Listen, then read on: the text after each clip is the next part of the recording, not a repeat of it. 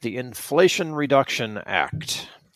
One of the craziest omnibus bills that's ever happened in my lifetime. I don't know about you, Jim, but we got to talk about this thing. First of all, set it up. What is actually in this bill?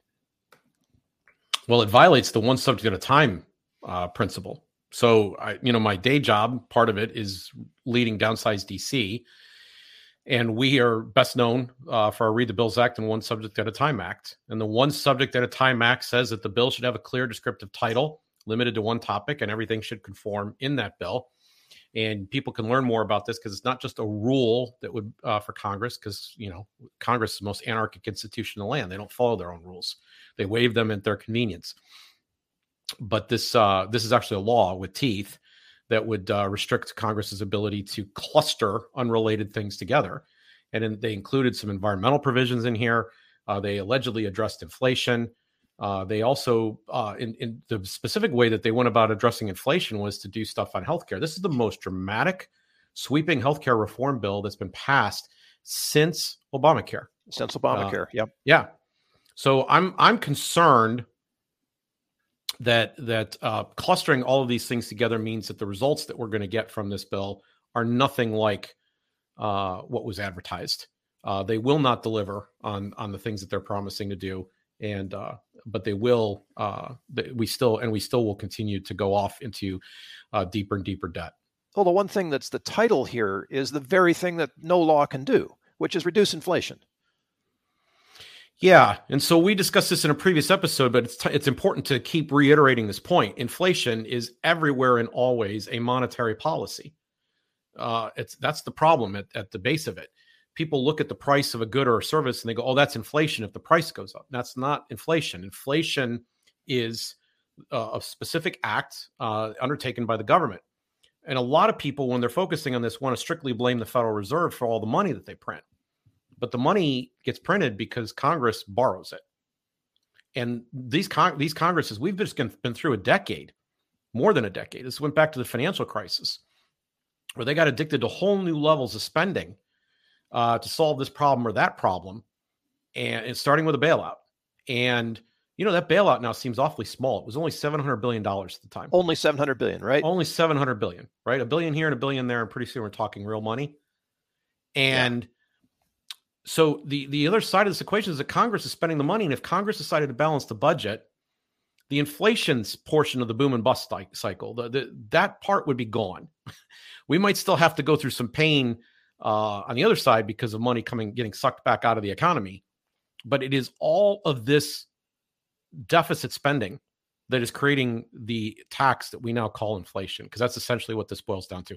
It's a fraudulent tax that's being imposed on us, and and I want people to understand something about this alleged deficit reduction. So, if you were to go to a Weight Watchers meeting, Michael Cloud used to uh, gave me this analogy, you know, 20 years ago. If you were to go to a Weight Watchers meeting, you don't go in saying, "Well, I expected this week to gain four pounds. I only gained two, therefore I've lost two pounds. Yay!" Exactly. That's not how that, that's not how that works. right. Okay. The government never gets on the scale. And they didn't in this case either. And the technique that they use, that's called baseline budgeting. That's how they do things. They say, we're going to spend this much more in the future. So, what they have actually said in this case is even worse. They have said a future Congress, which is not us, and a future president, which is not me, is going to stop, going to spend less than what we're projecting they're going to spend today. So, we we project they're going to gain 20 pounds. And, uh, but this is a future group. Uh, they're only going to gain 18 by then. And, and, and in fact, the specifics in this particular case is the big savings in this shows up five years in, and it's 50 billion less in spending per year from there forward. So this is this 300 billion that they're talking about. This doesn't happen until year 5. This is not it's it's only a little bit per it's only 50 billion per year on average. And it's not actual cuts, it's a reduction in the projected increase of growth. And the Congress that will be making all these decisions, many of the people who are in that Congress are not yet even members of that Congress. Do you think they're not going to spend the money? Do you think they're going to abide by these rules? Do you think they're not going to choose to bust the budget even worse then? So this stuff isn't real. This this idea that there's so they're still going to have the whole way through trillion dollar deficits year after year after year for the entire 10 year period that they play this game in with no accountability no accountability and uh, you know i, I want to do something to, to fix this situation of course but all i can do is to say i allowed this to happen i cast my vote and these are the people that are doing this now I'm kind of with George Carlin. If I didn't vote for these people, it's not my fault. If I didn't vote, it's not my fault, right?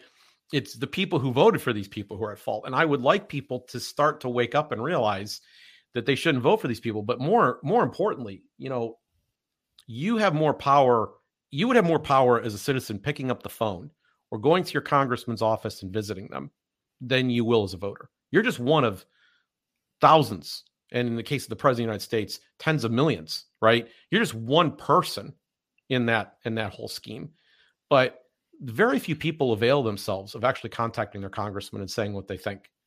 And there is power in that. If you write a letter, that's more power than voting. If you make a phone call, that's more powerful than uh, writing a letter. And if you go in person and visit at their district office, that's more powerful than the phone call. And if you get on the plane and you live far enough away from Washington, D.C., and you go to their office there, that's still more powerful yet. And if you bring people with you to those last two meetings, that's still more powerful than that. And what we're doing, really doing over at Agenda Setters by Downsize DC is proposing there needs to be a stage at which we have waves and waves of agenda setters going in in groups of three, five, and six at a time, right? Uh, continuously. Uh, we call it the, the, this program the 300, right? And once we get to 300, we'll start sending those waves uh, to to and and we want to apply a lever to this because the idea of fighting these little individual skirmishes about the way that they handle their budgeting hasn't worked. We would like to take away their power to combine so many things into one bill and make each idea stand for an up or down vote on its own merits. I completely agree with you on this, of course. I would love to see it in our lifetimes. And the the method they're proposing actually works. And if anybody wants to find out about that, follow what's happening in your state with the the movement to legalize psychedelics particularly whole plant medicines. And you'll find small groups of very dedicated advocates doing exactly what it is that Jim just described. Mm-hmm. And it's working. There's a groundswell of support for that, as I think there would be a groundswell of support for good economic uh, governance, if we can say it that way, provided mm-hmm. that people become educated and understand it. And they can but check out downsizedc.org as well. There you go. Yes, absolutely. Check out Downsize DC. Uh, you're going to get help for this. There's there's lots of lots of it out there, and it's free and it's open to you to use, and we know that it works. Yep. But armor up because 87,000 IRS agents are coming for you. and the, and the help wanted ad that just got pulled down says that uh, you should be they should be armed and ready to uh, use deadly force. Right? Yes. You, if you're going to take this job, be prepared to use deadly force. You got to be fit enough to go chase this, these paper scofflaws and maybe even shoot and kill them. Yes, exactly. These 87, I just want to run through a piece of math though with you. There are seven or 800 billionaires in the country. And they just hired 87,000 IRS agents. So do you really think they're coming after billionaires? Do you think there's going to be a, this this just vast increase in the audits that billionaires go through? Or do you think they're coming for you? This is I, I, I have talked for, geez, almost 20 years now. Uh, this goes back to the early 2000s. I have talked about uh, George H.W. Bush used to have a thousand points of light. Do you remember his a thousand points oh, sure. of light? Yeah. Okay. I had a thousand points of default. That's where this was headed. Okay. And what I mean is that this was going to be kind of a slow motion train wreck when it happened. And it was not going to happen all at once necessarily. There were going to be pieces of things that crumble and fall apart. And one of the ones that I thought was going to happen was that they were going to start to clamor to squeeze. And I do mean to use the word squeeze. They're going to squeeze as hard as they possibly can to get and and turn you upside down and shake every dollar out of you. What what dollar are you hiding from our our apparatus? You need to turn it all over and then some. And we're going to make your life very painful so you relent and comply because they're desperate. They're absolutely desperate for dollars. So uh uh Social Security is projected over the next 10 years to have like a 2.4 trillion dollar uh, debt increase. Uh, Medicare, I don't remember the exact number, but it's like in the five, six hundred billion dollar range that it's going to its debt is going to increase. They're not going to have the ability to meet these obligations long term. They're going to things are going to crumble piece by piece, a thousand points of default. And one of the earliest ones, you can see it's happening because they're squeezing so hard. They're not hiring 87,000 IRS agents because they're just trying to tax a little billionaires a little better and they're just trying to make sure that they fill out their forms correctly that's not what's going on here and when they advertise that they're willing to sh- they, they want people who are vicious enough that they're willing to kill that means they want really really hard-assed agents this is not an accident this is a very dangerous bad thing and the solution to it is the same solution to the inflation problem reduce the spending. And I mean in the Weight Watchers sense. Get on the scale. Let's reduce the size of the government. Okay. Yes, some things will go. Get rid of some things. There's almost nothing that cannot be cut in this thing. In fact, I would argue it can all be cut. But we can have those discussions. That's fine. I'm telling you, if they can't figure out how to cut something somewhere, real pain is going to be inflicted against real people the the unfortunate thing is the real people don't have the kind of money that the government has printed that got us into this place in the first place. They simply yes. cannot get that money from from the average taxpayer. It's not there. No, but, no, but they're, they're going to try. They're going to try. They're going to try. I mean, I, that that brings us to a place where we've got to negotiate the government get off your back fee, right? Whatever that is, and mm-hmm. whatever amount that is is what you need to come, cough up, so they'll leave you alone. Right. This is not America. This is dystopian. No, this is a this is a really bad idea. And it's funny because, you know, as you're looking at the things that they're saying that they're going to deliver. So one of the things in the healthcare portion, they're saying they're going to reduce the cost of prescription drugs. Bill, we know that they've attempted to do this before. This is so not the first times, time they've done this. So many right? times. And we also know that the things that the government gets the most deeply involved in in fact, if they promise to get you something for free, you know it's really going to be expensive. And I, I, don't know how you reduce the deficit if something becomes free. I mean, I think that problem becomes instantly worse because the price of that item is going to go up. It's now free. So it's the price of it's going to go up. Someone's still going to pay it because there's no such thing as free. And it's going to be left to the taxpayers to pay it. But we also know that demand for the item is going to go up. There's going to be more people coming to get the subsidized or free thing. And so we know that more of it's going to be sold. This works out really well because they were trying to say, well, the pharmaceutical companies might take have take a little bit of haircut on their profit. Yes, but they're going to sell more, right? So yes. I, I, just they're guaranteed a market uh, through this these procedures. And I'm just telling you, this this never works. We have three areas that the government's been profoundly, profoundly involved in. Three: education, healthcare, uh, and housing education, healthcare, and housing. Do you know what three areas have consistently gone up at the highest rate? Like well, that's why we exceed inflation. That's why we all were told to buy houses back in the early 2000s, right? Yes, and so making we have a whole generation. We have a whole generation of young people right now that can't afford to buy a house. I was able yep. to buy my first house when I was 24 years old. We were just talking about this earlier today. I was able to buy my first house when I was 24 years old. I sat this last weekend with a 24 year old who was practically in tears, who can't imagine being able to buy a house. She happens to live in California. And we know that the problem here is government. We know this. We know this, that it's policies that have been enacted by the government that have caused this situation. I'm, I'm just, let's just be honest though. That's it's these are the areas that they said they were trying to help out the most. So when they say I'm coming, I'm from the government and I'm here to help, oh, we're in trouble. And, and it's and it's worse. It's something you mentioned a little while ago. Is the government doesn't even know how to measure progress. They no. have all this flim flam math to try to show that some future savings is actually. Uh, yeah. Yeah, and this is treated like you know it's real science, right? I mean, they get a straight-faced economist to come on the news shows, and everybody pretends to rump for rump. We have reduced inflation. We have addressed the deficit, and then we find yes. out that no, they haven't done either thing. It's a mindset thing. thing. It's a whole mindset thing. You can prove anything you want to, I suppose, but when we get back to fundamentals, I mean, let's make it simple. What are the yep. fundamentals about weights and measures? I want to I, I want to remind people here that the that part of what I'm attempting to do uh, with this show uh, is talk about grace, and uh, you know, in a graceful uh, setting, truth matters. You have to tell the truth. You, you can't spare the, the truth. You have to stand on the got to stand on the scale.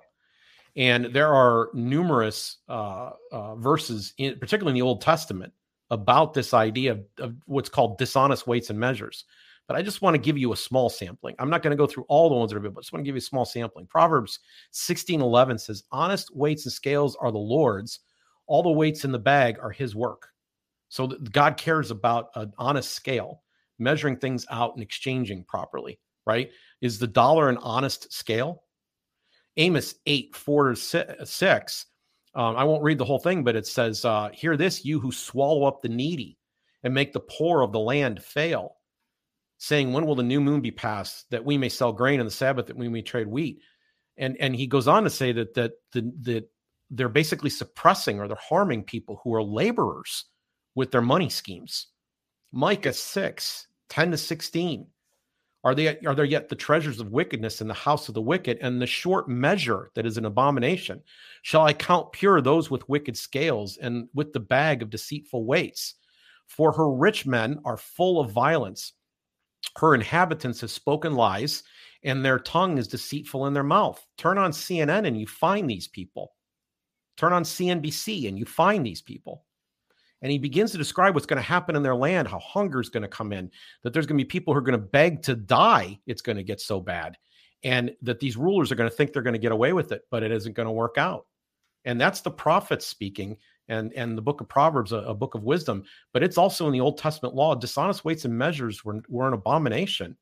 Uh, long standing. This is these these problems are not brand new. They're not 2022 problems. They're historical man problems. You look around in the world, you can see any place where this has been tried, it fails. It just It it's fails. not sustainable. It just It's- it doesn't it doesn't work out. Pretty soon they get you know, onto it's- you. it's interesting you say that because we have just come through a period where there has been literally something called new monetary theory. This is this is like a, a- the real. You could go look this up on Google. I'm not making this up.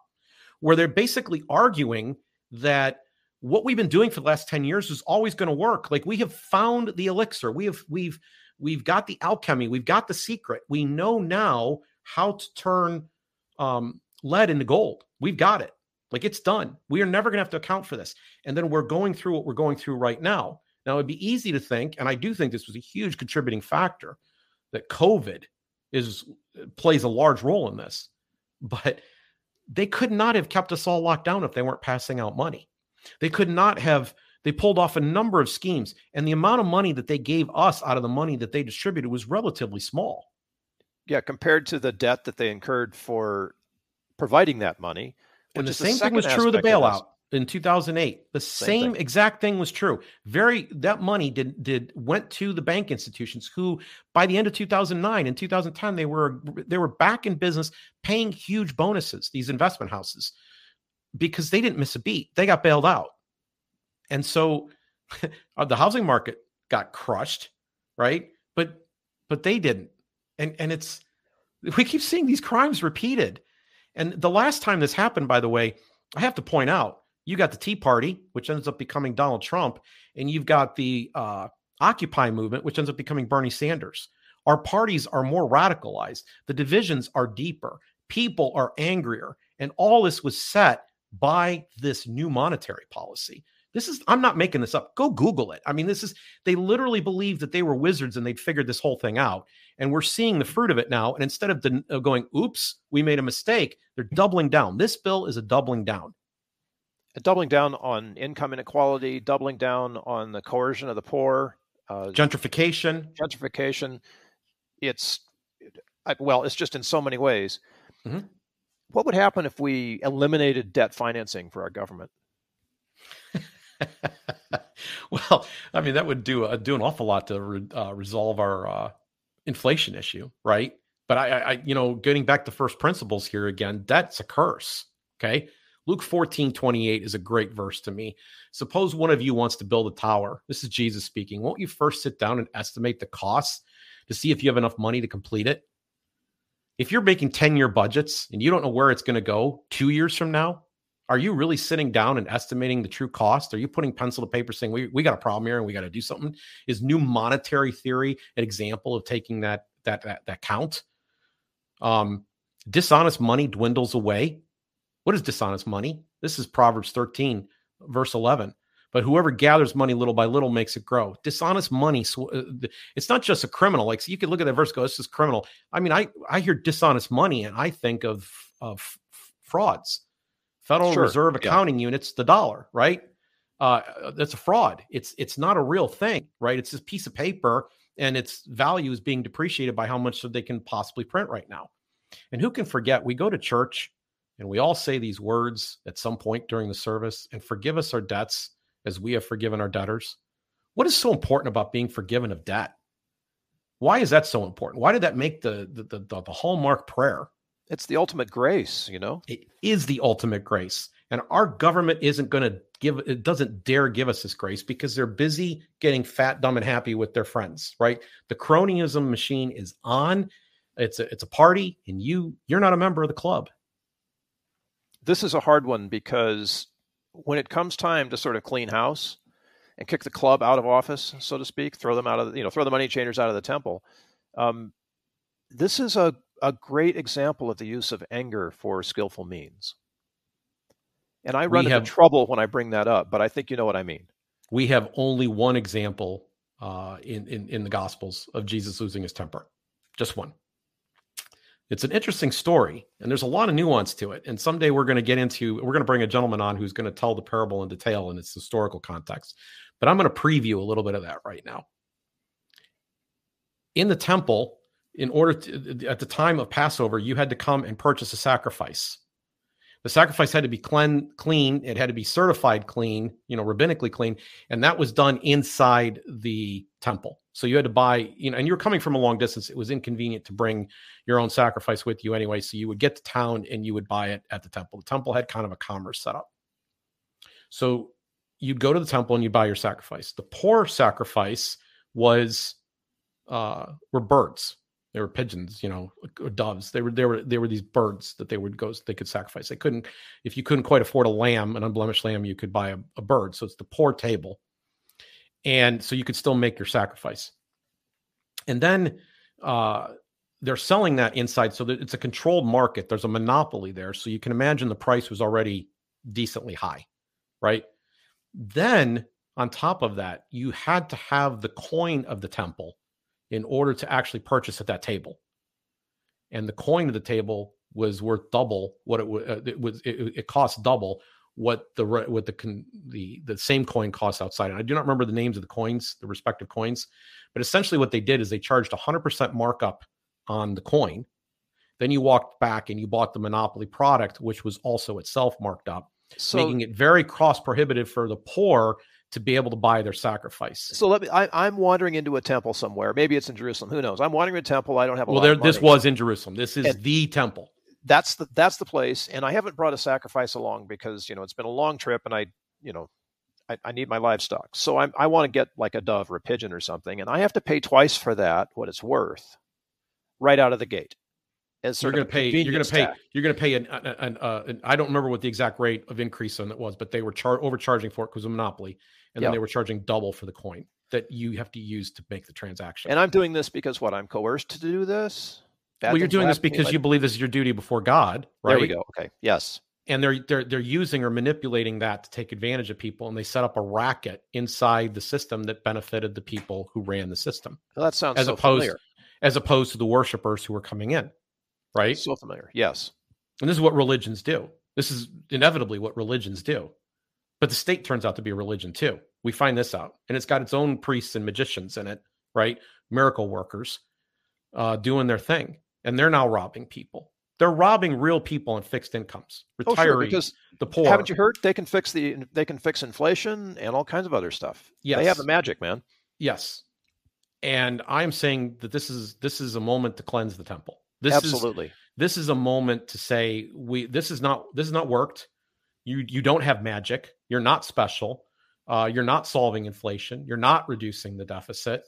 You are engaged in a scheme of dishonest weights and measures, and you your target is the poorest amongst us. And that is the status of our political class today. The Democratic Party is taking the lead on this right now, but let's be honest, the Republicans have done their share of deficit spending too. Absolutely, absolutely. And they've so, used it, and and one of the verses I just read a couple moments ago in the prophets, they've used it. They're violent men. They've used some of this lucre for very violent means. Right. 87,000 armed IRS agents willing to go to the mat. So this is a reason to get angry. And uh, I don't blame Jesus for losing his temper on this one at all. In fact, there's a lot of other issues that, you know, I wish we had some examples for losing a temper in a good way. you got some other things you want to get upset about, right? Exactly. But but even though he loses his temper, Jim, this whole thing is symbolic. I mean, he does clean, he does upset tip every, the table. Yep. He does tip the tables over, but it's symbolic because you know that's just one act. But it's hugely important for us to get the symbolism of this right now it's hugely important and and i want to say to people who maybe you know the, the, bible isn't their cup of tea right? Old ancient book whatever maybe they associate it with religion and i understand why they would. Uh, it's been u- misused and abused by plenty of religions. I want to say that there's wisdom to be found in its pages and it is a call the entire book is a call to treat one another with grace. And the point i want to close on is that i we these principles of like recognizing that every person has their own visions and dreams and their design and shape that they were given by God means that they have to be treated in in humane decent fashion. That's the argument i'm making here. And and i hope other you know people will find comfort and wisdom in what's been said here but i would especially appeal to the people who claim to believe this book has sacred is, is full of sacred words that god is speaking to them through this that they would begin to practice what they preach and they would stop voting Democrat and listen to me, they would also stop voting Republican and they would start holding people accountable. They would start holding people accountable to honest weights and measures and recognize that debt, and that includes the debt of their government, is a curse.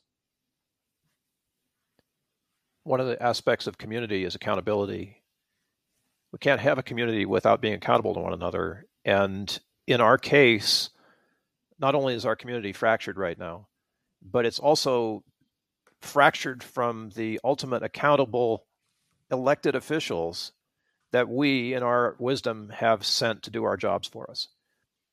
And we, we really need to come to grips with that. But we have to practice it privately first. We have to be accountable to each other before we can expect or demand accountability from those that we offer our trust and our solemn uh, uh, responsibility to to execute the laws of the land. And that's tough. It's a big learning curve. And we may hear people talk about civil war. Maybe that's part of the learning curve. I don't know what it's going to take to get there, Jim, but uh, I'm with you on this. We need to encourage people to think outside of the duopoly maybe to get back to the basic principles of what means what it means to be in relationship, what it means to be in family, what it means to be in community. And with that as a platform, uh, practice, practice grace. Yep. It isn't really that hard, but it does require us to do it consistently, mm-hmm. and that is that is difficult in our ADHD era. Consistent grace. Thank you all for being here, for listening. Thank you, Jim, for your wisdom and sharing it boldly on this topic. This is not going to go away, people. We have a long road to go here. Jim and I are going to be here supporting, encouraging, maybe egging you on, maybe being a little persistent where you wish we wouldn't. But it's okay. We love you. Yep. And we're going to stay with it. Yep. Be graceful to each other. Aho.